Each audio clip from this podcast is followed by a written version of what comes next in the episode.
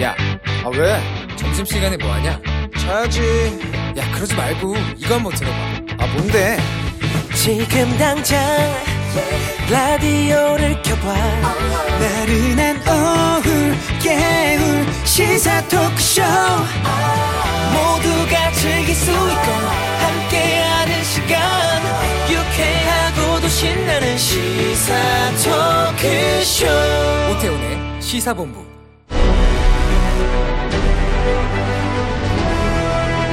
김철민의 본부 뉴스.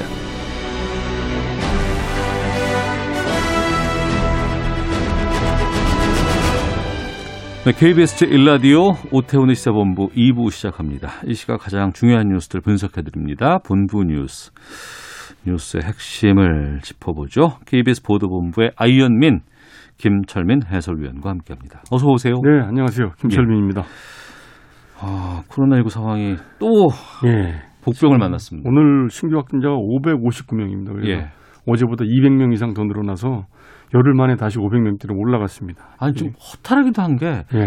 좀 잠잠해질만 하는 어렵게 어렵게 잘 잡아놨는데 또 이게 터지고 어마한 데서 터지고 그러니까. IM 선교회발 집단 감염이 계속 지금 확산되고 있는 상황인데요. 예. 현재까지 지금 보면 그 IM 선교회 산하 시설 가운데 대전 IM 국제학교에서 133명 그리고 여기서 이제 강원도 홍천으로 수련회를 간 그 MTS 수련생 39명 네. 그다음에 광주 TCS 국제학교 두 군데에서 144명, 그다음에 경기도 안성 TCS 국제학교에서 두명 이렇게 해서 이제 전국에서 지금 330 318명이 지금 IM 선교회벌 확진자가 나왔습니다. 그래서 그 IM 선교회 홈페이지에 그 대표 마이클이라는 선교사 명의로 어, 학교에서 코로나 양성 결과가 나온 것에 대해서 고개 숙여 사과드린다 이렇게 이제 홈페이지에 사과문이 나왔고요. 네. 어, 지금 방역 당국이 파악을 해보니까 이 IMF IAEM 국제학교 초기 확진자들 어, 증상 발현이 지난 4일부터 시작이 된 걸로 보고 1월 있습니다. 4일부터 네. 시작이 된 것 같다. 그렇죠. 그래서 벌써 한 20일이 지났죠. 그래서 그 이후에 계속 이제 그 감염원에 이제 노출이 이제 됐을 걸로 추정이 되고 네.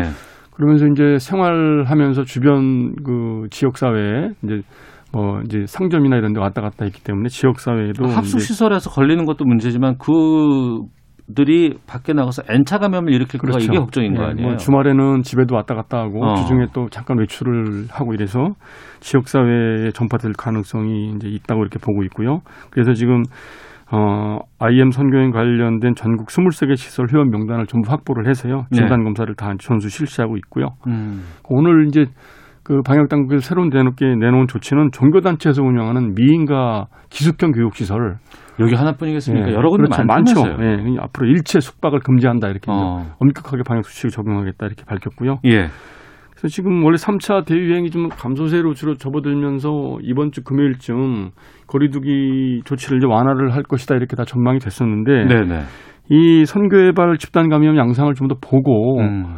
이게 이- 계속 이렇게 지속이 되면 이 사회적 거리두기 조치라든지 5인 이상 사적 모임 금지 조치라든지 이런 거가 아, 더 연장이 될 수도 있는 상황이다 이렇게 볼 수가 있겠습니다. 네.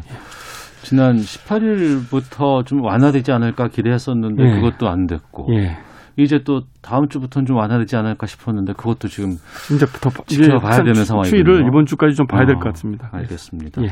그런 상황에서 권덕철 복지부 장관이 지금 접촉 때문에 격리 예, 지금 권덕철 장관은 이 코로나 방역 대응 사령탑이죠. 그런데 네. 이제 어제 보좌관 한 명이 확진 판정을 받았습니다. 이제 아. 지금 그래서 보좌 하던 게 직원인데 예, 예. 확진 판정을 받아가지고 부랴부랴 이제 어제 진단 검사 받았는데 다행히 음성으로 나왔습니다. 음. 그런데 어- 이제 밀접 접촉자였기 때문에 어쩔 수 없이 2주간 자가격리에 들어가서 다음 달 9일까지 네. 자가격리 조치에 들어갔습니다. 네. 다음 소식 보겠습니다. 어, 전 오늘 이거 뭐 깜짝 좀 놀랐는데 그 택배 관련해서 이제 사업자와 또 정부라든가 예. 뭐 노- 노조 간의 합의가 이, 이루어졌잖아요. 지난 21일에 이제 사회적 합의를 이뤘죠. 예, 그래서 이제 노조도 파업 안 한다고 하고 이제 탁, 택배로 이제 워낙 노동 강도가 세기 때문에 그렇죠. 이것들 좀 이렇게 서로 사업자 간에 합의가 됐다고 했는데 다시 지금 총파업 나서기로 했다고요. 총파업? 선언을 했습니다. 이제 네. 했는데 이제 당초 지난 21일에 그 과로사 대책 1차 합의문 내용의 핵심 내용은 뭐냐면 예. 그이 분류 작업, 택배 분류 작업 설비를 자동화를 추진을 하고 네. 그 자동화가 끝나기 전까지는 이제 택배사나 대리점이 분류 전담 인력을 투입을 하고 인력 투입하고 또 수당도 준다고 했지 예, 않았습니까? 그리고 이제 그 인력이 부족해서 택배 기사가 분류 작업에 투입이 되면 이제 그만큼 예, 상응하는 대가를 지급을 하고 이렇게 이제 합의가 된 거죠. 네. 근데 최근에 이제 택배사 측에서 각 그 이제 대리점 쪽에 공문을 내려보냈는데 어이 거래 구조 개선 작업이 완료되기 완료되기 전까지 그러니까 이제 자동화 어, 시스템을 갖추기 전까지 일단은 지난해 하반기에 투입하기로 한 그 택배 분류 인력만큼만 투입을 하겠다 이렇게 이제 어. 공문을 보냈고 그 예. 그렇게 어 이제 그, 그 분류 작업이 완, 저, 이제 자동화 자, 사업이 완료가 되기 전까지는 음. 이제 택배 기사들이 이제 그 지금처럼 해달라. 해달라 이렇게 이제 공문이 내려온 겁니다. 그렇게 어, 되면 예. 지금 현재 분류 작업을 하고 있는 음, 상황하고 달라지는 게 없다. 어. 이제 택배 노조가 이렇게 반발을 하는 거죠. 그래서 어제 밤에 이제 긴급 어, 회의를 두 시간 동안 화상 회의를 열었다고 그럽니다. 30여 네. 명이 이제 노조 간부, 지역위원 등 30여 명이 이제 긴급 화상 회의를 열어서 오늘 오후 2시에 어, 한진택배 본사 앞에서 기자회견을 갖고 총파업 선언을 하겠다. 그리고 음. 그 총파업 이유, 그다음 총파업 계획 등을 그때 이제 한 시간 뒤죠. 이제 구체적으로 밝히겠다 이렇게 지금 어, 선언을 했는데 네. 이에 대해서 택배 회사 측이 회사 측의 입장은 통합 물류협회는 예. 그 사회적 합의에 따라서 약속했던 분류 인력들을 음. 이제 이제 점차적으로 투입하기로 하는 등 총- 충실히 지금 따르고 있다. 예, 예. 우리가 합의를 일방적으로 파기했다는 말은 동의할 수 없다. 이렇게 어. 입장을 밝혔습니다. 아, 우린 이행할 거다. 그 예, 예. 그렇죠. 근데 이제 어. 그게 이제 그, 그 이행 작업이 좀 속도가 이제 그, 그 노조에서 원하는 만큼 빨리빨리 안 되는 것에 대해서 아마 불만을 표시하는 것 같은데 음. 구체적인 내용은 오후 2시, 이제 1시간쯤 뒤에 한번 네. 어떤 이유로 어떻게 파업을 하겠다는 건지 좀 들어봐야 될 것 같습니다. 알겠습니다. 네. 전철에서 노인을 폭행한 촉법 소년들에게 노인 학대죄를 적용하기로 예, 했다고요? 이게 이제 지난 21일에 이제 페이스북을 통해서 SNS 온라인에 퍼진 영상인데 의정부 네. 경천 경전철하고 지하철에서 그 13살 중학생 중학교 1학년 학생들이 여성 노인은 목을 졸아서 잡아뜨리고 그리고 또 남성 노인하고 삿대질하고 욕설하고 싸우는 이런 영상들을 본인들이 찍어서 자랑 삼아 올린 겁니다. 근데 이게 이제 아, 본인들이 만 13세이기 때문에 예. 만 14세 미만 형사상 처벌을- 촉법 소년이라서 처벌을 안 받는 걸잘 알고 있는 겁니다. 예, 그런 예. 상태에서 이제 처벌을 안 받는 걸 알기 때문에 이런 일을 저질렀는데 그래서 이제 오늘 의정부 경찰서에서 그 해당 학생들을 이제 신원을 파악을 해서 조사를 해서 음. 단순한 그 민법상의 형벌 그 폭행 단순 폭행이 아니라 네. 노인복지법 위반 노인학대 혐의를 적용을 하겠다. 근데 음. 노인학대죄는 이게 반의사 불벌죄이기 때문에 네. 그 피해자 의사와 상관없이 처벌이 가능을 하거든요. 어, 그리고 예, 예. 처벌 수위도 음. 5년 이하 징역 5천만 원 이하 벌금 굉장히 강력합니다. 네. 그래서 이제 예, 그렇지만 이제 말씀 말씀드린 대로 이제 14세 미만 그 촉법 소년이기 때문에 형사 음. 입건은 안 되지만은 법원 소년부에 송치를 해서 보호 처분을 받게 하겠다. 어. 근데 보호 처분을 받으면 뭐 가볍게는 뭐 수강 명령이라든지 사회봉사 명령 이런 게 있지만은 네, 네. 또 무겁게 보면은 보호 관찰이라든지 감호 위탁이라든지 이런 구금 처분을 할 수가 있거든요. 그 구호 싶어는 좀 세요. 맞아요. 네, 그런데 이제 법 적용 적용하는 법 조항이 단순한 이제 그 형법이 아니라 음. 그 노인 학대 노인 아동 노인 복지법상 노인 학대 혐의를 적용을 하게 되면 네. 훨씬 처벌이 무거워지기 때문에 어. 아마 보- 법원 보호 처분도 무 겁게 내려지지 않을까 이렇게 지금 전망이 되고 있습니다. 근데 왜 그렇게 어르신들을 폭행했다는 거예요? 그뭐 경찰 조사에서는 본인들이 이제 그, 그, 그 노약자 우대석에 이제 앉아 있거든요. 음. 근데 이제 거기에 이제 그러면 이제 어르신들이 탑승을 해서 여기 니들이 앉는 자리는 아니, 아니가 이렇게 얘기를 했을 건데 네. 이제 그 과정이 이제 불만스러운 거죠. 그래서 이제 거기서 이제 시비가 붙어갖고 노인을 폭행하고 뭐 어, 욕설을 퍼붓게 되는데 경찰 조사 과정에서는 노인들이 먼저 시비를 걸었다 이렇게 주장을 하고 있습니다. 음. 이 촉법 소년의 나이가 너무 이게 높다 우리나라가 예, 이거는 그래서 낮춰야 된다는 관리 규정을 많이 고쳐야 된다 했었는데 이런 지적이 계속 나오고 있습니다. 예. 그 아직까지 또 이게 안 되다 보니까 또 이런 일이 좀 발생을 하네요. 알겠습니다. 이 뉴스까지 듣도록 하겠습니다. 예. 아, KBS 보도본부의 김철민 해설위원과 함께했습니다. 고맙습니다. 네, 고맙습니다.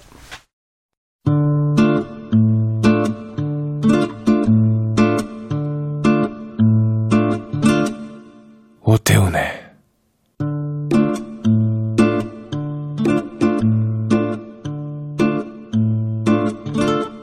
시사본부 네, 오태훈의 시사본부 듣고 계신 지금 시각 1시 10분 막 됐습니다. 시사본부는 청취자 여러분들의 참여 기다리고 있습니다. 샵 9730으로 의견 보내주시면 소개해드립니다. 짧은 문자 50원, 긴 문자 100원. 어플리케이션 콩은 무료고요. 팟캐스트와 콩 KBS 홈페이지를 통해서 시사본부 다시 들으실 수 있습니다. 유튜브를 통해서도 생중계되고 있습니다. 일라디오 시사본부 이렇게 검색해 보시면 영상으로도 확인하실 수 있습니다. 수요일입니다. 아, 전문성과 현장성이 살아있는 고품격 high quality 범죄 수사 토크를 지향합니다. 아는 경찰 배상훈 전 서울경찰청 범죄심리 분석관 나오셨습니다. 안녕하십니까? 안녕하세요. 김은배 전 서울경찰청 국제범죄 수사팀장 나오셨습니다. 안녕하십니까? 안녕하십니까. 예. 어, 새로 법무부 차관으로 임명이 된 분이죠. 이영구 차관의 이용구 차관의 어, 임명 전에 택시기사 폭행 사건이 있었다는 것이 나왔고 여기 경찰의 수사 논란이 지금 상당히 뜨겁게 불거지고 있습니다. 배세원 교수님 어떤 내용인지를 좀 말씀해 주세요. 이게 일단 관련자는 택시 기사분이 있고요. 네. 대리 기사 아닙니다. 택시 택시. 기사는이죠. 예, 예. 그리고 어, 이영구 차관 그때는 이제 법무부 법무실장을 그만두고 일반 변호사일 때이고요. 법무부 네. 예. 차관 임명 전이고요. 음. 어, 택시를 타고 아마 술을 한잔 하셨나 봅니다. 네. 택시 타고 가는 과정에서 어, 논란이 좀 있습니다만은 이제 내리기 전에 이영구 차관이 어, 그 택시 기사를 폭행을 했다. 말하자면 목을 감고 뭐 이렇게 했다. 주행 중에 주행 중. 근데 그게 논란이 되는 겁니다. 이제 어, 주행 중에 만약에 공격을 했으면은 예. 상당히 특수폭행이라든가 그 어떤 죄질이 어, 죄질이 무겁군요. 무거운데 예. 문제는 정차 중에 음. 만약에 그 행위가 있었다고 하면은 뭐 다른 상황이고 일반 네. 단순 폭행이 될 수 있기 때문에 네. 그 논란이 있는 건데 음. 문제는 이제 그것을 신고받고 수사한 경찰이 당시의 상황을 왜 특수폭행이 아니라 네. 일반 폭행으로 처리를 내사 종결 했는가 음. 그리고 그 과정에서 분명히 그걸 확인해 줄 수 있는 어, 저 블랙박스 영상을 확인을 했나 안 했나 있는데 왜 없다고 했나 뭐 이런 논란이 지금 계속 되고 있는 거고요. 네. 또 하나는 그 과정에서 경찰의 고위층과 어떤 교감 아니면 뭐 어떤 이- 이것이 있었느냐 예를 들면 그러면 사실 이건 대단히 위중한 건이 되거든요. 그러니까 지금은 이용구 차관의 단순 폭행 사건에서 시- 이 우리가 겉으로 보는 거지만 사실 더 깊이 들어가면 음. 이거는 무엇인가 대단히 권력에 대한 은폐가 있을 수 있는 것이 아닌가라고 네. 하는 상황까지 돼서 좀 전에 그 검찰에서는 서초 경찰서를 압수수색했습니다. 그러니까 지금 사건이 세 개 정도가 되는 거죠. 음. 단순 폭행, 특수 폭행, 그리고 네. 경찰관의 어떤 직무유기 부분 그 과정에서 경찰 수뇌부와 관련된 사람들이 혹시 개입했는가 음. 이세 가지 상황이 벌어진 상황입니다. 네. 이게 그러니까 단순 폭행으로 경찰에서 수사를 끝낸 거 아니에요? 당시에는.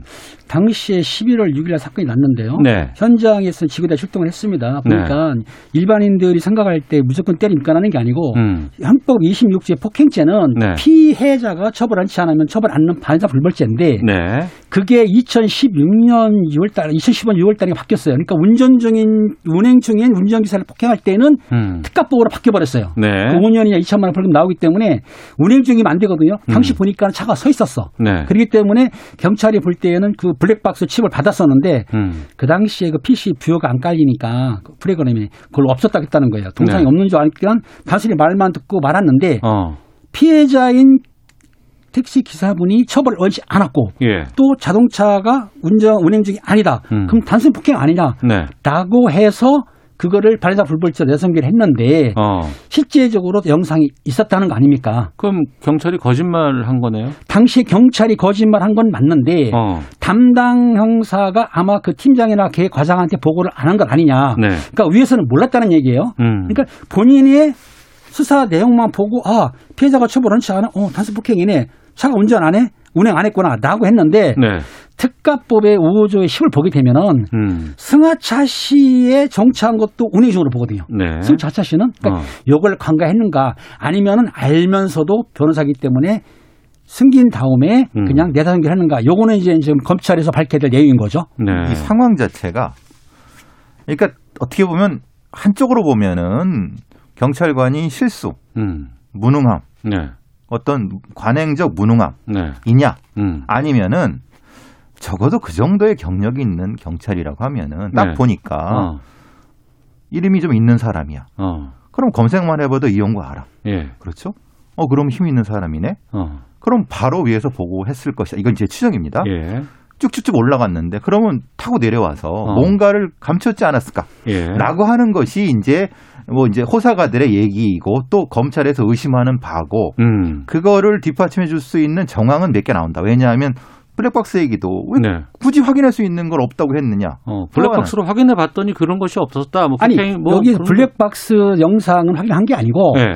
블랙박스 영상을 복원을 시켰 복원을 시켰어요. 그거를 예. 택시 기사가 휴대폰으로 찍었습니다. 어. 그러니까 휴대폰에 찍힌 영상 30초를 담당 형사가 봤다는 얘기예요. 아. 봤는데 못 본 걸로 하겠다. 이렇게 말을 맞춰가지고 그러니까 그냥 안 한 거죠. 못 본 걸로 했다 말을 맞췄다는 게 말이 안 된다는 거예요. 어, 그죠? 예, 예, 왜냐하면 어.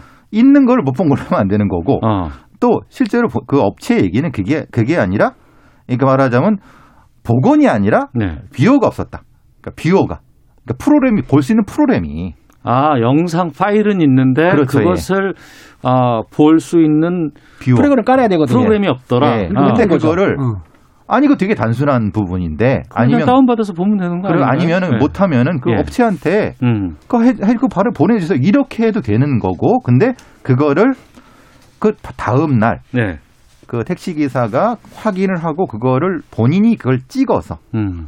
이걸 이렇게 보낸 상황이 충분히 인지가 됐는데 네. 왜 사건이 여기 이렇게까지 어. 처리를 했느냐 이- 이것이 고의냐 실수냐 이 부분이 논란이 되는 겁니다. 그러면 두 분께서는 아무래도 이제 그 경찰 조직을 좀 잘 아시는 분이니까 아는 경찰이시니까 어떻게 왜 이런 일이 생겼다고 보세요? 추측을 한다 그러면 지금 제가 보기에는 담당 형사가 사실상은 폭행죄 같은 경우에 피해자가 원치 않으면 처벌을 안할 수 있거든요. 예. 팀장한테는 보고를 하죠. 단순 폭행의 경우. 단순 폭행 얘기하고 그런데 예. 여기에 지금 운행 이 특가법상에 운행 중이냐 운행 중이 아니냐에 따라 엄청 차이가 나거든요. 음. 운행 중이라고 인정될 경우에는 특가법 적용이 되지만 네.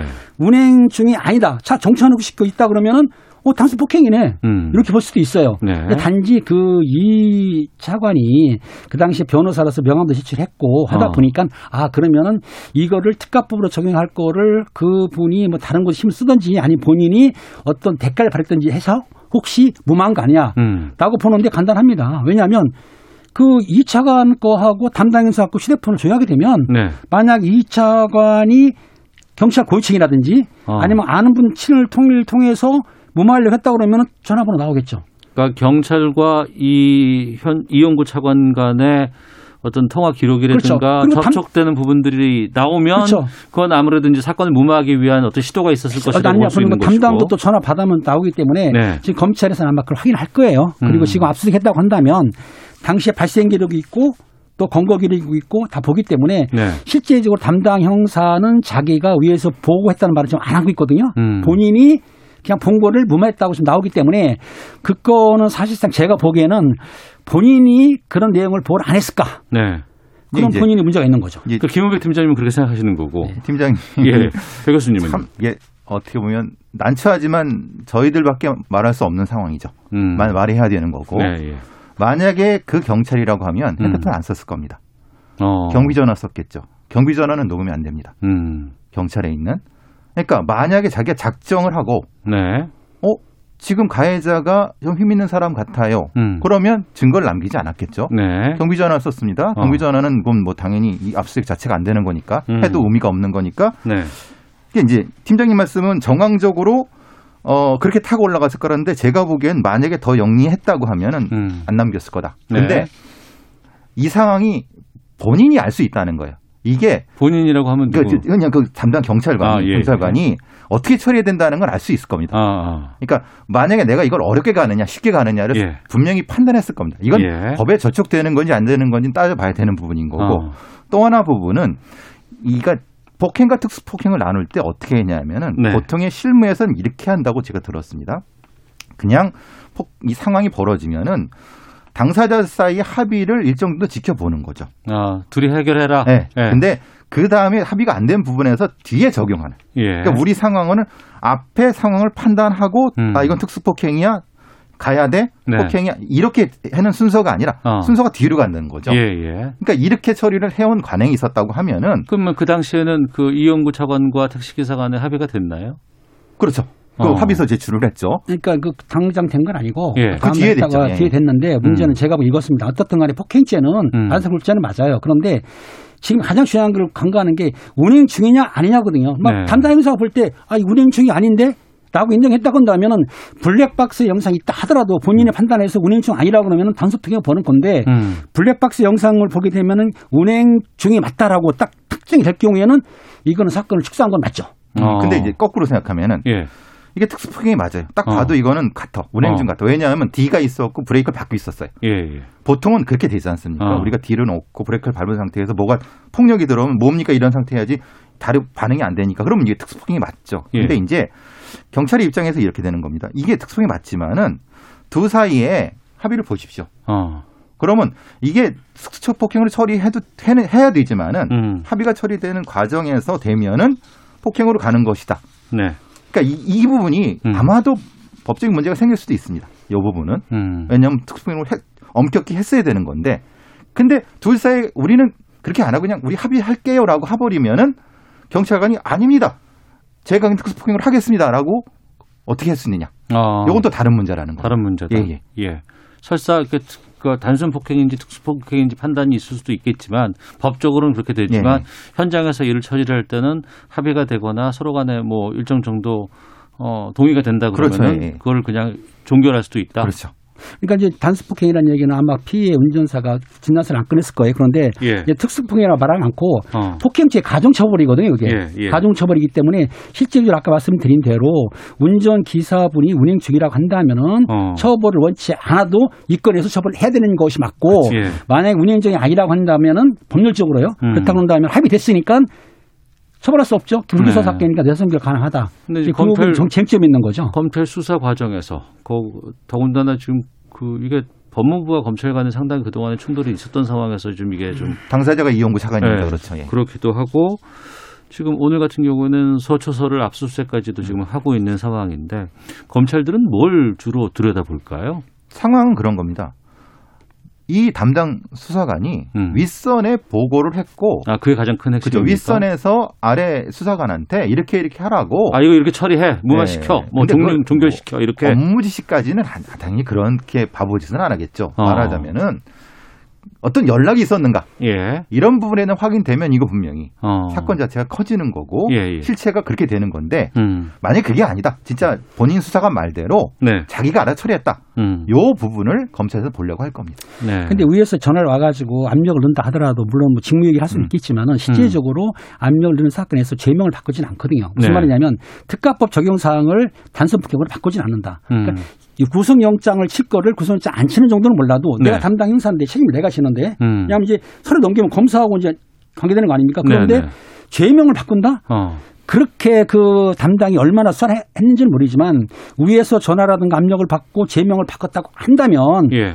정말 형사 자질 없는 사람이죠. 음. 그러니까 제명을 일단은- 안 바꾸려고 사실은 블랙박스가 그런 애 없어야 되는 거죠. 어. 그러니까 상황을 상황적으로 그러니까 이건 추정입니다. 예. 예. 추정으로 봤을 때는 증거가 있으면은 못 바꾸죠. 음. 그러니까 이거는 각각의 증거를 따져갖고 각각의 단계에서 누가 어떻게 작용했는지를 정확히 분리를 해야지 네. 세 사건이 진실이 밝혀질 겁니다. 그 경찰은 지금 이 그 담당 형사에 대해서는 징계 조치를 지금 취했다고요? 지금 대기 네, 대기 상태고 발령. 제가 어. 보기에는 이제 검찰에서 아마 직무유기를 입건할 수도 있습니다. 왜냐하면 네. 영상을 봤는데도 안 봤다고 했고 어. 그 영상을 봤다, 봤다는 거를 지금 수사본부장이 시인을 했어요. 그렇죠. 그렇잖아요. 28, 12월 18일에는 없다고 했는데 네, 네. 1월 25일에는 사실상은 그걸 담당 형사가 숨겼다고 말했기 때문에 음. 그건 사실인 것 같아요. 그리고 네. 실제적으로 택시기사 휴대폰을 포렌식 해봤더니 음. 영상이 있어. 네. 숨긴 거 맞잖아요. 그러니까 아. 징계는 받는 건 확실한 거고요. 예. 그 징계가 위로 올라가서 형사 책임을 짓는지가 또 다른. 건가? 이건 검찰 수사 과정을 통해서 또 밝혀지겠군요. 그렇죠. 알겠습니다. 그럼 그때 또 좀 다뤄보도록 하겠습니다. 계속 살아있을 것 같은데. 자, 하는 경찰 다음 상황으로 가보죠. 버, 버스 뒷문에 낀 20대 여성이 어, 숨지는 사고가 발생을 했습니다. 그 버스에서 내릴 때 문에 끼었는데 이걸 모르고 기사가 차를 출발시켰고 현장에서 숨진 사건이라고 하는데 기은배 팀장께서 좀 정리해 주세요. 그렇습니다. 안타까운 일인데요. 1월 19일 오후 8시 30분경 그 법원 파주 법원이 있는 초등학교 앞에 버스 정류장에서 네. 그 뒷문에서 하차하던 20대 여성이 내리면서 아마 이제 소문은 그렇습니다. 언론 이제 틀린데요. 패, 긴 패딩을 입었는데 소매가 낀 것 같아요. 아, 좀 예. 추우니까 이제 긴 그렇죠. 패딩이라든가 예, 롱 소매 패딩이라든가 예, 이런 거. 틈을 꼈는데 차가 문을 닫고 출발하는데 이 차가 문이 안 열린 거예요. 예, 그러니까 예. 10m나 20m 정도를 딸려갔어요. 어. 딸려가서 넘어지는 바람에 차 뒤 바퀴에 어, 그만 그렇죠. 그래가지고. 현장에서 사망한 사건인데 안타깝게도 그 여성이 20대 여성인데도 불구하고 그렇게 네. 사망을 했습니다. 어, 어떻게 이렇게 이런 일이 있을 수가 근데 있을까요? 이제 제가 일산 사는데요. 예. 파주 일산을 거쳐서 서울 오는 네. 출퇴가는 게 차 시간이 촘촘하고 음. 그러니까 이거는 어떻게 보면은 자주 일어난다고 봐야 되나요? 지금 이게 자주요? 사망 사건이라서 그런 거지. 어. 제가 아는 바에는 서울 일산 파주선에 차들이 많지만은 네. 위험한 상황도 저도 저도 목격한 적이 있습니다. 그러니까 끼어갖고 다시 열고 어. 이게 이제 지금 이게 안타깝게 돌아가셨지만 그렇지 않고 사소하게 뭔가 실랑이가 벌어진 기사랑 이런 경우는 저도 자주 봤습니다. 그러니까 옷이 낀 건 맞아요? 그게 애매한 게요. 왜냐하면 그 뒤에 뒷문 자동 센서가 있는데 예. 2.5cm 정도 압력이 있으면 열린다고 그래요. 어. 그런데 옷이 꼈는데 아마 이제 어떤 말 들어보면 옷이 낀 상태에서 열려고 손까지 넣었는데 손까지 꼈다는 말이 있고 예. 또 어떤 분이 말하는 거는 그 이분이 그, 그 태그 알죠?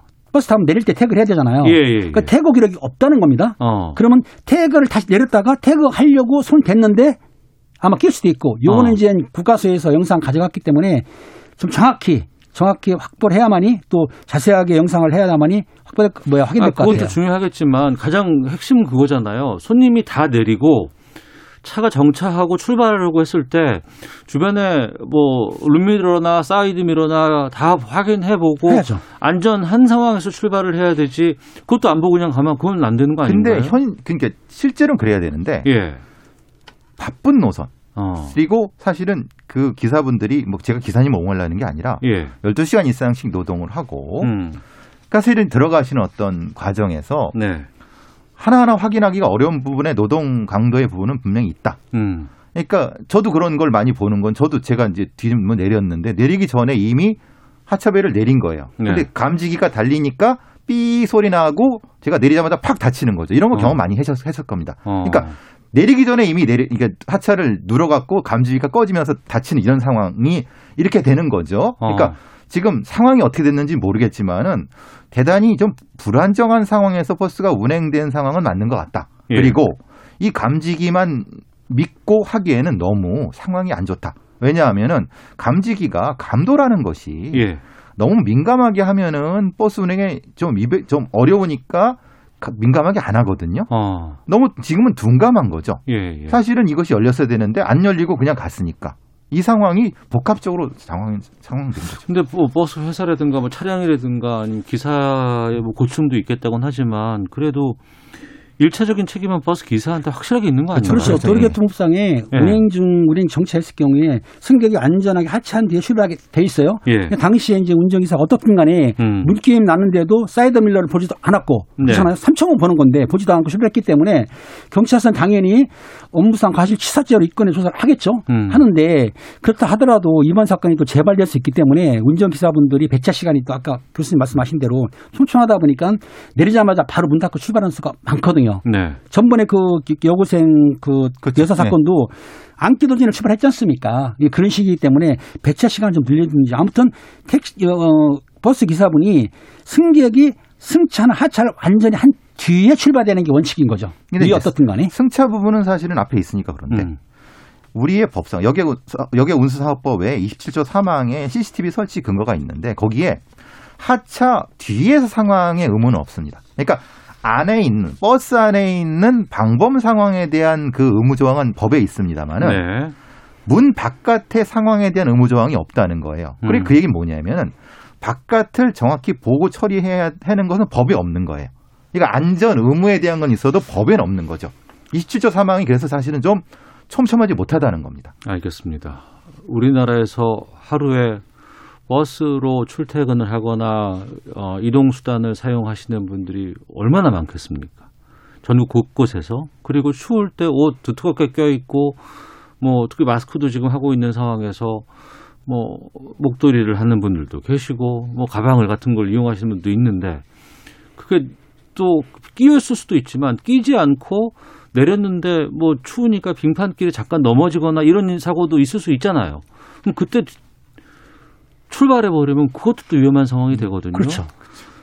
이 얘기는 저희가 헤드라인 뉴스 듣고 음, 기상청 교통센터 확인하고 와서 다시 두 분과 좀 말씀을 이어가 보도록 하겠습니다.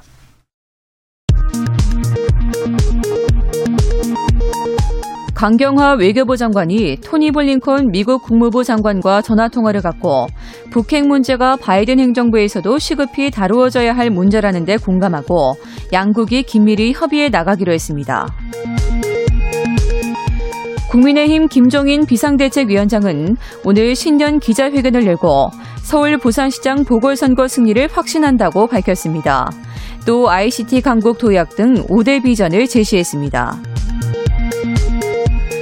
더불어민주당 이낙연 대표가 인권위 조사 결과를 무겁게 받아들인다며 고 박원순 전 서울시장의 성폭력에 대해 피해자와 국민에게 사과했습니다. 홍남기 경제부총리가 자영업자 손실보상 제도화 논의와 관련해 점검해야 할 점이 많아 차분한 검토가 필요하다며 국민께 과도한 기대를 불러일으키는 추측 보도는 자제해달라고 요청했습니다. 지금까지 헤드라인 뉴스 정한나였습니다. 이어서 기상청의 윤지수 씨 연결합니다. 네, 미세먼지와 날씨 정보입니다. 오전 중에는 초미세먼지 상황이 나쁨 단계를 보인 곳도 있었지만 지금은 대기 확산이 원활해 전국적으로 보통이거나 좋은 단계를 보이고 있습니다. 대부분은 내일도 이런 상황이 이어질 것으로 보이는데요. 다만 오후가 되면 국외 미세먼지가 유입될 것으로 보여서 서쪽 지역을 중심으로 미세먼지 농도가 높아지면서 수도권, 충청권, 전라북도 지역을 중심으로 내일 오후에는 일시적인 나쁨 현상 예상됩니다. 대기 상황은 내일 약간의 변화라고 볼 수 있겠지만 날씨는 내일 급변할 것으로 예상됩니다. 내일과 모레 전국적으로 찬바람이 몹시 강하게 불면서 강풍특보가 내려지는 곳이 많겠고요. 특히 해안 지역과 섬 지역, 일부 산간 지역은 태풍 못지않은 아주 강한 바람이 예상되는 만큼 주변 단속을 철저히 하시는 것이 좋겠습니다. 오늘 밤부터 구름량이 늘게 되면 내일 많은 곳에 비나 눈이 내리겠습니다. 저기압의 영향을 받기 때문에 비나 눈이 내리면서 짧은 시간에 몰아치듯 내릴 것으로 예상이 되는데요.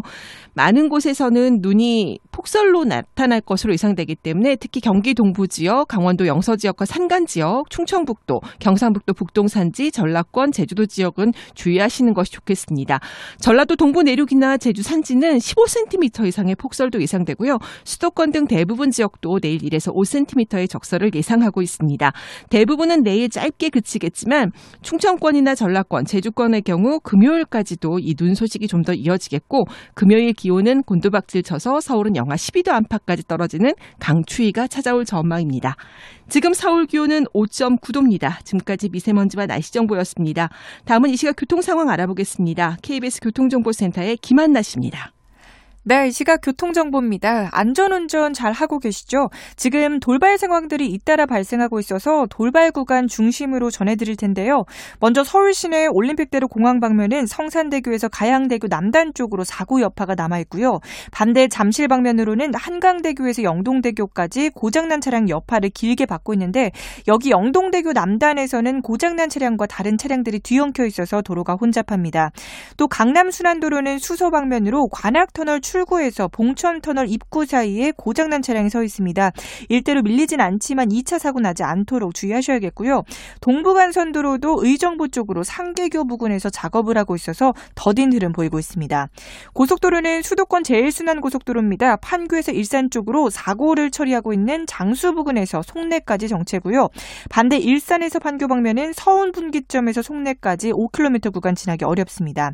마지막으로 영동고속도로 강릉 방면으로는 반월 터널 지나시는 분들 많이 답답하실 텐데요. 4차로에서 작업을 하고 있어서 반월 터널 부근 1km 어, 정체되고 있습니다. KBS 교통정보센터였습니다.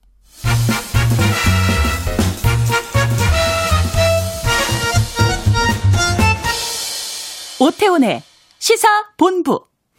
네, 아는 경찰 돌아왔습니다. 청취자 황두환님, 버스 기사분들의 노동 강도가 높다고 해도 이 문제는 먼저 버스 기사들의 운전 습관이 문제라고 봅니다. 출발 전에 1초만이라도 한 번 더 봤으면 막을 수 있는 사고였습니다. 9944님은 확실히 버스 배차 간격이 촘촘한 차일수록 거칠게 운전한다는 느낌을 받습니다라는 의견도 주셨고 지금 전국에서 시사본부를 버스에서 청취하시는 분들도 많이 계실 것 같습니다. 어, 사고는 났고 희생자가 발생을 했지만 재발 방지가 반드시 필요한 상황이거든요. 어떤 것들이 있어야 한다고 보세요? 네. 저는 뭐, 교수님 먼저. 예. 예. 저는 당연히 제도 개선이 필요한 부분인 거고요. 왜냐하면 너무 배차량을 너무 촘촘하게 하고 네.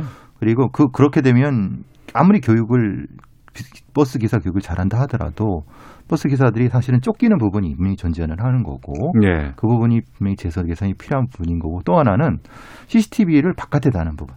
그러니까 CCTV를 차 외부로 달아야 된다. 그렇죠. 왜냐하면 뒷문에 내리는 부분. 어. 지금은 후사경으로 확인을 하는데 예, 예. 그거가 이제 이게 좀 보기가 좀 어려운 상황도 어. 있을 수 있습니다. 왜냐하면 예, 예. 사람이 많이 타거나 그럴 수 있을 때. 그러니까 내리는 문 쪽에 CCTV를 달아 외부에 달아야 된다. 그렇죠. 어. 그러면서 확인할 수 있는 걸 의무 조항으로 하게 되면 음. 지금은 많이 개선될 수 있지 않을까 싶습니다. 네. 김우희 팀장님. 저도 그렇습니다. 안- 그 버스 기사 안- 버스 기사분들의 안전 교육은 당연한 거고요. 승하차 음. 교육시키고 지금 우리가 지하철 타면 센서가 있지 않습니까? 네네. 이 문이 닫히면 다- 닫힐 때문 손대면 열리거든요. 음. 센서를 좀 세밀하게 해서 버스에 문끼임이 있을 경우 자동으로 열 수 있는 좀 확대시켜 가지고 센서를 네. 좀 세밀하게 하면 어떨까 싶어요. 아, 알겠습니다. 자, 어, 하나만 더 좀 살펴보고 마쳐야 될 것 같은데요. 이것도 젊은 분이 돌아가셨어요. 음, 공포감을 느끼는 학생을 상대로 해서 스쿠버 다이빙 교육을 했는데 강사들이 억지로 교육을 강행해서 사망 사고가 났습니다.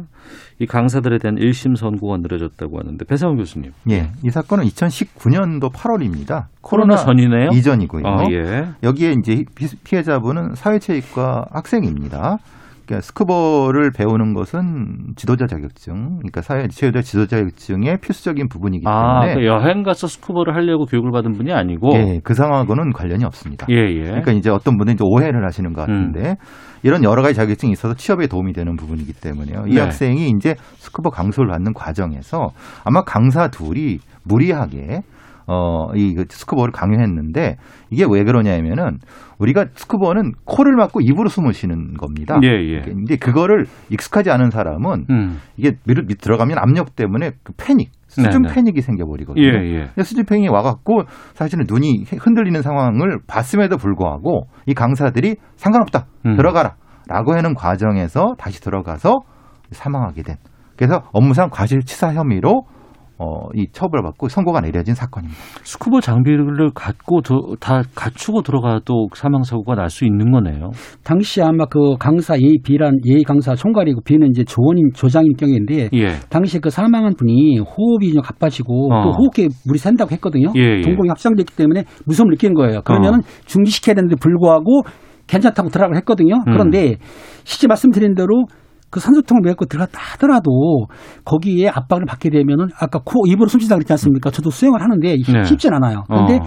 불행하게도 이 학생이 익사를 했다 그래요. 예, 예. 그러면 아니 스킨스쿠버인데 산소통 입고 하는데 물속에 들어갔는데 익사했다? 그러면은 거기에 관리하는 강사들이 얼마나 나태한 겁니까? 왜냐하면은 어. 자기들 책임을 하기 때문에 네. 그 정도는 빨리 인공호흡을 한다든지 아니면은 그 본인이 문제 있을 때는 실습을 하지 말아야 되는데 불구하고 그냥 강행했다고 한다면은 음. 아 강사로서는 저런 어떤 자기 없는 사람들이 이 교육시킨 것 같아요. 그렇죠. 이거는 강사 자격이 저 전무 이거는 충분히 책임을 느껴야 되는 거거든요. 어. 왜냐하면 스쿠버를 처음 받거나 초심자 같은 경우는요. 물 무서워하는 분들은 상상 네. 이상으로 힘들어해요. 바깥에서는 되게 자신 있어 합니다. 근데 네. 보통 건장한 사람도 어. 물 속으로 들어가면 압력 때문에 네, 갑자기 이- 당황할 수 있죠. 그리고 귀가 멍멍해지고 되기 때문에 패닉 상태가 되면요.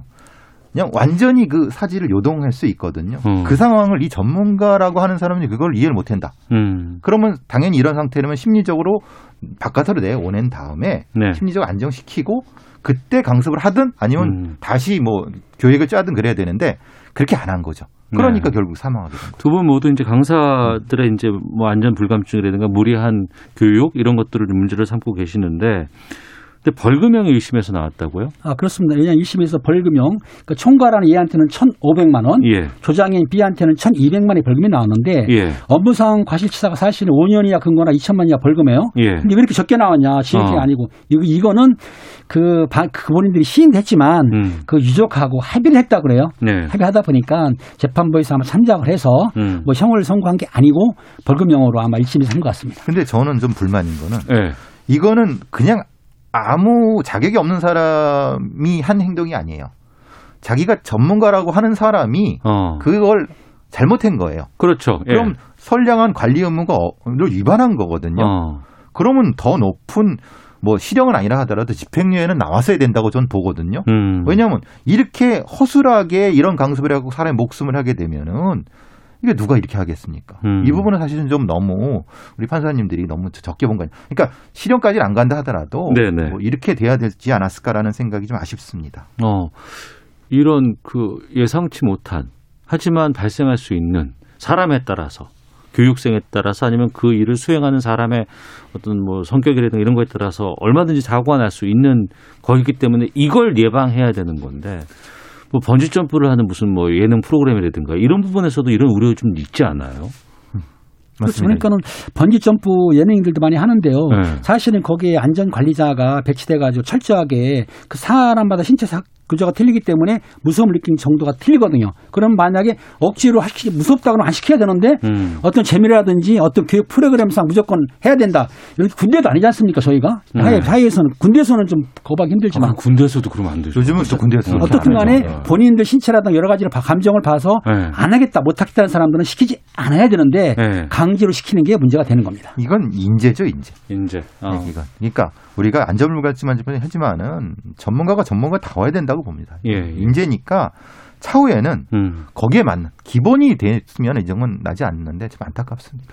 그러면 이제 뭐 강사들 교육 철저하고 뭐 그걸로 끝날까요? 아니면 예방할 수 있는 방법들이 또 있을까요? 음, 예방할 수 있는 부분은 이, 이 담당 강사에 대한 예. 교육이라든가 그리고 이걸 들어갈 수 있는 행정관청에서 좀더 음. 면밀하게 해야 돼요. 이건 행정관청에서 이런 관리를 제대로 했는지 모르겠습니다.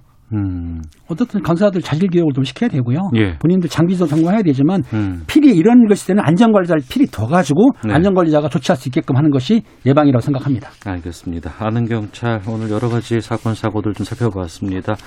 자 지금까지 김은배 전 서울경찰청 국제범죄수사팀장 그리고 배상훈 전 서울경찰청 범죄심리분석관 두 분과 함께 말씀 나눴습니다. 두 분 오늘 말씀 고맙습니다. 감사합니다. 감사합니다. 오태훈의 시사본부는 여러분의 소중한 의견을 기다립니다. 짧은 문자 50원, 긴 문자 100원의 정보 이용료가 되는 샵 9730, 우물정 9730번으로 문자 보내주십시오. KBS 라디오 앱 콩은 무료입니다. KBS 라디오 오태훈의 시사본부. 지금 여러분은 대한민국 라디오 유일의 점심 시사 프로그램을 듣고 계십니다. 네, 1시 43분 향하고 있습니다. 코로나19 우리나라에서 환자가 발생, 확진자가 발생한 지는 1년도 넘었습니다. 그리고 지금 지난해 연말부터 사회적 거리두기 수도권 2.5단계 그리고 5인 이상 집합 금지 계속해서 시행되고 있습니다. 아, 자영업 하시는 분들 또 소상공인 여러분들의 어려움들이 워낙 크고 또 이분들의 상실감이라든가 방역은 철저히 지켜야 되겠지만 어떻게 내가 삶을 꾸려나갈 수 있을까 그런 걱정들 많이 하실 것 같고요. 그래서 이 코로나19로 타격을 입은 자영업자들에 대한 손실 보상 이것을 좀 제도화하자 이 부분에 대한 얘기들이 정치권에서 많이 나오고 있습니다. 문재인 대통령도 이 손실보상 제도화 가는 방안 검토하라고 지시가 있었고 최근에 여기에 대한 재원이라든가 또 어디까지 줘야 되고 뭐 형평성 이런 것들이 계속해서 이야기가 나오고 있는데 손실보상제 법제화 이 명과 암에 대해서 오늘 김성환의 뉴스 소다에서 여러분께 정리해 드리도록 하겠습니다. KBS 제1라디오 저녁을 책임지는 시사의 진행자 김성환 시사평론가와 함께합니다. 어서 오세요. 네, 안녕하세요. 예. 지난해 그 1차 재난지원금 네. 뭐 선별로 줄 것이냐, 보편으로 줄 것이냐, 이건 음. 계속해서 2차, 3차 때까지 계속 얘기가 있었고. 네, 맞습니다. 그리고 이제는 너무 길어지다 보니까 그거 갖고는 안 되겠다. 그러니까 실질적으로 그러니까 방역 때문에 집합 금지가 이루어지고 영업을 아예 하지를 못하는데 문을 닫을 수밖에 없는 상황인데 여기에 대한 손실보상 같은 것들은 나라에서 좀 해줘야 되는 거 아니냐라는 얘기들 많이 나왔고 안 된다. 그거 다른 나라에서는 그 법제화한데 한 건도 없다더라. 뭐 이런 음, 차관의 네. 얘기까지도 나왔었는데 이 여러 가지 갈등은 지금 문재인 대통령의 수- 이 발언으로 교통정리가 좀된 상황이죠. 예, 맞습니다. 어. 뭐 사회적으로 교통 정리가 됐다는 의미라기보다는 예. 정부 여당 내 정부 여당 내에서, 기재부하고의 기재부에서. 갈등이 좀 있었잖아요. 네네. 그래서 이 정세균 국무총리가 음. 뭐 기재부의 나라냐 네. 뭐 이렇게 얘기까지도 했었잖아요. 그러니까 손실보상제 하자고 하는데 기재부에서 안 됩니다, 쉽지 않습니다라고 제동을 거니까. 네, 그렇죠. 아, 근데 그것도 사실은 뭐 이해하지 못할 바는 아닌데, 아닌데. 아무래도 국간직이니까 음. 아, 국가 재정을 먼저 우선해서 생각할 수밖에 없는 상황인데 네. 또 그걸 너무 지나치게 생각하면 국민들이 받은 피해라든가 이런 음. 것들을 어떻게 그러면은 지원해 줄 것이냐 네. 이런 것에 대한 딜레마에 빠지게 되잖아요. 어. 그걸 문재인 대통령이 이틀 전에 정리를 사실상 해줬다고 해도 과언이 아닙니다. 예. 일단 재정이 감당할 수 있는 범위 내에서 손실 보상을 제도화할 수 있는 방안을 검토하라 이렇게 지시를 내린 상황입니다. 네. 그래서 당정은 2월 임시국회에서 손실보상법을 처리하는 방향으로 현재 가닥을 잡았다고 하고요. 음. 세부적인 내용을 좀 협의하고 있는 것으로 보입니다. 당정 또 청까지 어차피 대통령이 지시를 했으니까. 네, 그렇죠. 그럼 당정청에서는 손실보상제 쪽으로 가고 있는 거고. 네. 국민의힘은 어떻습니까? 어, 오늘 김종인 비대위원장이 신년 기자회견을 열었어요. 예. 좀 상대적으로 주목을 좀 덜 받은 것 같긴 한데요. 음, 아 그래요? 오늘 있었어요? 네, 오늘 신년 기자회견을 열었어요. 예, 예. 근데 어, 손실 보장 보상자에 대해서 언급을 했습니다. 어, 뭐라고 얘기했냐면은 어, 소상공인 자영업자 피해에 대한 신속한 손실 보전을 촉구했다. 네. 촉구한다. 어. 어, 대통령이 직접 나서서 문제 해결하라. 예. 이런 얘기입니다. 그러면 지금까지 손실보상제 법제화와 맥이 같, 같네요. 어, 큰틀 안에 총론에서는 같다 이렇게 예. 볼수 있는데요. 예. 강론을 제가 말씀드리면 어 이거 완전히 다른데 이렇게 생각하실 것 같아요. 뭔가요? 이 뭐냐면요. 이 손실 보상을 하는 것은 어, 동의하겠지만 네. 구체적으로 어떤 돈으로 어떤 음. 재원으로 손실 보상하느냐 이 부분에 대한 생각이 완전히 달라요. 네. 그 정부 여당의 경우에는 뭐 현재로서는 불가피하게 국채를 발행할 수밖에 없다 이런 입장인데 네. 국민의힘에서는 특히 이제 김종인 비대위원장은 음. 어, 올해 예산이 500조 원이 이미 넘는데 네. 예산을 재조정하라. 아, 쓸 때, 안 쓰, 어, 써야 되는데 거 줄이고 안 네. 쓰고 예, 예산. 범위 내에서 그러니까 오- 월급 한도 내에서 조정해 가지고 줘라. 예. 어. 그러니까 뭐 그래서 가장 먼저 거론되는 예산 항목이 한국판 뉴딜 사업 그 예산 없애고 예. 어. 이거 100조 지원하면 되는 거 아니냐 뭐 이렇게도 얘기하고 대통령이 아. 긴급 재정 명령을 좀 발동하면 어떻겠느냐 이런 예. 얘기까지도 하는데요. 예.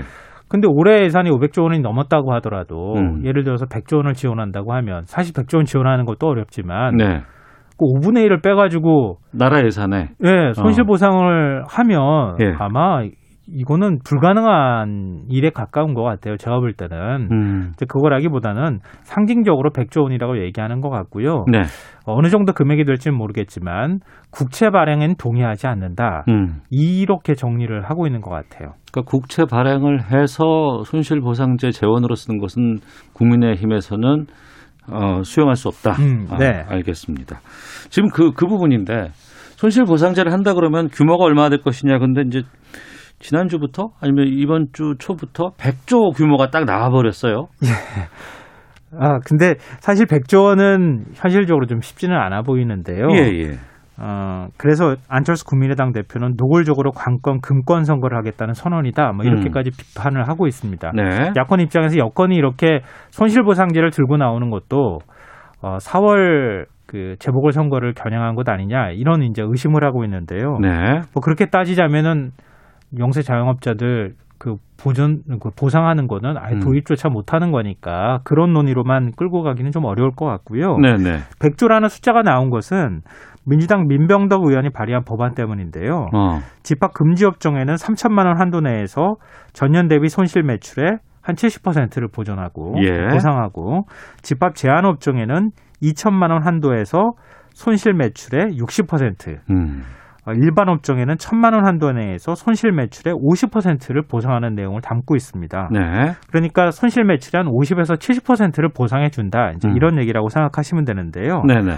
이렇게 할 경우에 한 달에 한 24조 7천억 정도 예산이 필요하다고 합니다. 그러니까 지금 말씀하신 그 손실 매출 같은 경우에는 이걸 그냥 일회성으로 주는 게 아니고 월 단위로 줘야 되기, 때문에 예, 만약에 법제화를 한다고 하면은 어. 코로나19 같은 이런 사태가 발생했을 때 예. 매출액이 손실이 꾸준히 계속 발생하면 계속 나올 수 있죠. 그렇죠. 예. 그걸 명문화한다는 전제로 얘기하면 그렇게 어, 되는 거죠. 예, 예. 그러면은 지금처럼 사회적 거리두기 2.5단계가 계속된다고 하면 한 4개월만 지속되면 음. 네. 100조 원이 들지 않겠느냐. 어. 이런 숫자가 나오는 거예요. 예. 또 우리나라 자영업자 비율이 또 지나치게 높은 것도 사실이잖아요. 많아요. 예, 예. 어, 지난해 기준으로 657만여 명 정도 되는데요. 음. 전체 취업자의 24.5%입니다. 네. 이건 선진국가 한 10% 수준이거든요. 지금 앞서 말씀해 주신 손실 매출의 70% 보전하고 이런 거 지금 유럽 같은 경우에는 우리보다 훨씬 더 많이 지급하고 있다면서요. 네. 어. 그러니까 독일 같은 경우에는 어, 우리가 이제 예를 들면 세금 신고를 하게 되잖아요. 네, 그 네. 매출액이 잡히죠. 네. 어, 그리고 코로나19 사태 같은 게 발생했을 경우에는 거기에 따르는 손실이 생기잖아요. 네. 그 나머지를 보상하는 음. 이런 제도를 시행 중에 있기도 하고요. 근데 그 나라들은 보니까 지금 한 10%의 자영업자 비율인데 우리는 지금 자영업자 비율이 너무 높다. 예, 24.5%. 그럼 예산이 더 필요한 거네요. 그렇죠. 상대적으로 더 많이 필요한 거죠. 이거는 뭐 전체 금액 총액에 관한 문제가 아니라 음. 국가 재정에서 차지하고 있는 비중이나 이런 것들을 감안하면 그렇다는 겁니다. 네. 근데 이건 어디까지나 산술적인 계산법이고요. 음. 정수균 국무총리 가 반박을 했어요. 네. 악의적이다. 어. 어, 예산 퍼주기가 아니다. 이렇게 반박을 했는데요. 어, 영업 손실을 보상하는 거는 어찌 어찌 보면 당연한 일이다. 음. 다만 실제 보상 범위 등은 정부의 재정 부담 능력 등을 고려해서 현실적인 방안을 논의하겠다 이렇게 얘기를 했고요. 네. 문재인 대통령도 손실보상제 도입을 검토하라고 지시하면서 두 가지 조건을 달았어요. 조건 두 가지. 예. 그러니까 정부의 방역 조치에 따라서 영업이 제한되거나 금지되는 소상공인 자영업자에게 이게 첫 번째 조건이고요. 예. 둘째로는 재정이 감당할 수 있는 일정 범위의 지원 음. 이렇게 딱 한정을 했어요. 예, 예. 그러니까 재정이 감당하지 못하는 걸 법제화하기는 어렵다는 얘기가 되는 거잖아요. 아, 그러니까 이제 만약에 노래방은 운영하지 마세요라고 해서 운영을 못 하면 거기 그런 업종들 예. 아, 그 그렇게 했을 때에도 매출액을 다 보존하겠습니다. 음. 이렇게 하기는 어렵다는 거예요. 네, 재정이 감당할 수 있는 이런 그렇죠. 단서가 더 붙군요. 그러니까 우리나라 지금 이제 GDP 국가 저 GDP 대비 음. 그저 부채 비율로 따지면 한 45, 6% 정도가 되거든요. 네.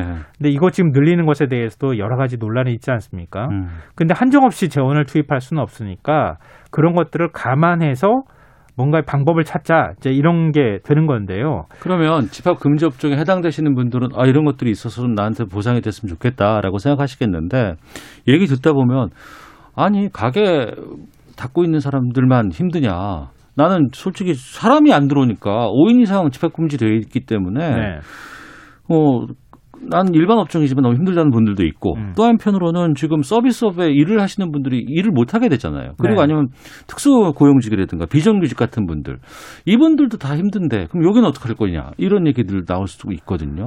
아, 근데 우리 사회가 네. 이번에 뭐그 종교단체에서 그 코로나19 사각지대가 생기고 교육, 비인가 예, 예. 교육시설 이런 음. 것들 보면서 와, 우리 사회가 이렇게 복잡했나? 그러니까요. 이렇게 생각하지 못했던 것들이 이렇게 네. 많았나? 예, 이런 예. 생각을 하게 되는데요. 어, 굉장히 많은 사람들이 고용 형태도 다양하고 그렇겠죠. 어, 네. 뭐 자영업, 자영업자만 있는 게 아니라 특수고용직도 있고 비정규직도 있고 비정규직 형태도 굉장히 다양하고 네. 또 지금 말씀하신 것처럼 관광 서비스업이나 이런 경우도 어, 지금 상황이 또 천차만별이잖아요. 음. 그러니까 이걸 일률적으로 뭔가 하기가 대단히 어렵다는 거예요. 네. 근데 말씀하셨던 이제 예를 들면 이제 그런 거죠. 면세점이라든가 아니면 호텔에서 근무하거나 음. 여행사에 근무하시는 분들 이런 분들은 어, 정부에서 고용유지 지원금이라고 또 지원하고 있잖아요. 예. 근데 별도의 또 보상을 해야 되느냐 이런 음. 문제가 또 남게 되고요. 음.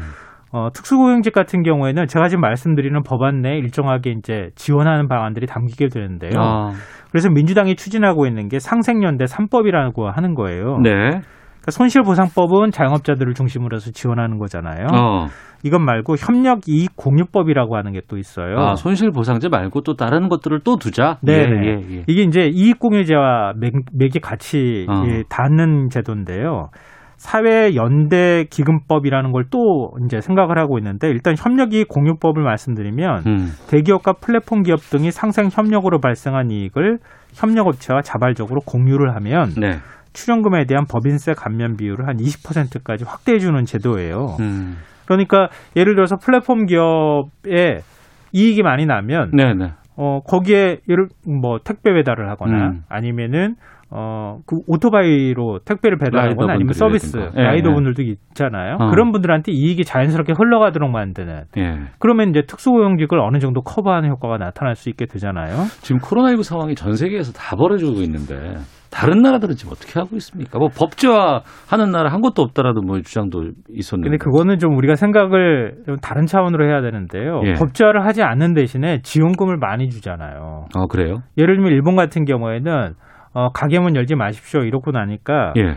어, 하루에 6만 엔, 한 60만, 60만 원 원? 정도. 하루에? 예. 어. 그래서 최대 한 달에 한 2천만 원 가까이 네. 어, 영업 손실을 또 보상을 해 주고 있어요. 어.